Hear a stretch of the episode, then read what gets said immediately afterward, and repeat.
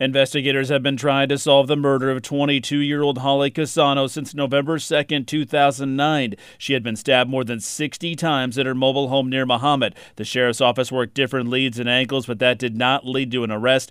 All of that changed on August 28th as 30 year old Michael Henslick of Mahomet was arrested after using special DNA technology. Chief Deputy Alan Jones says the genetic matches created a family tree and common ancestors, which led them to Henslick. Traditional descendants research was employed by Parabon staff to establish the number of possible identities of the unknown subject here.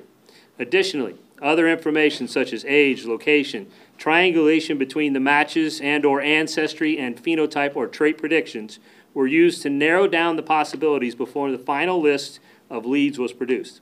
Champaign County Sheriff's investigators took the very compelling and extensive genealogy research and used traditional police work to continue the investigation, whereupon Michael Henslick was identified as a suspect. Holly's mom, Tony, says she left it in God's hands as to whether the case would be solved. The decision to be made if whether or not this was going to be solved was not my decision to make.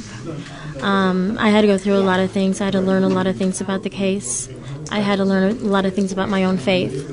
And I've had to pass some tests. And I feel like I've accomplished all that and that God, through God, these guys did a wonderful job and got the answers that we needed. Sheriff Dan Walsh says investigators followed Henslick for two days and obtained his DNA from discarded cigarettes and other materials. I'm Michael Kaiser.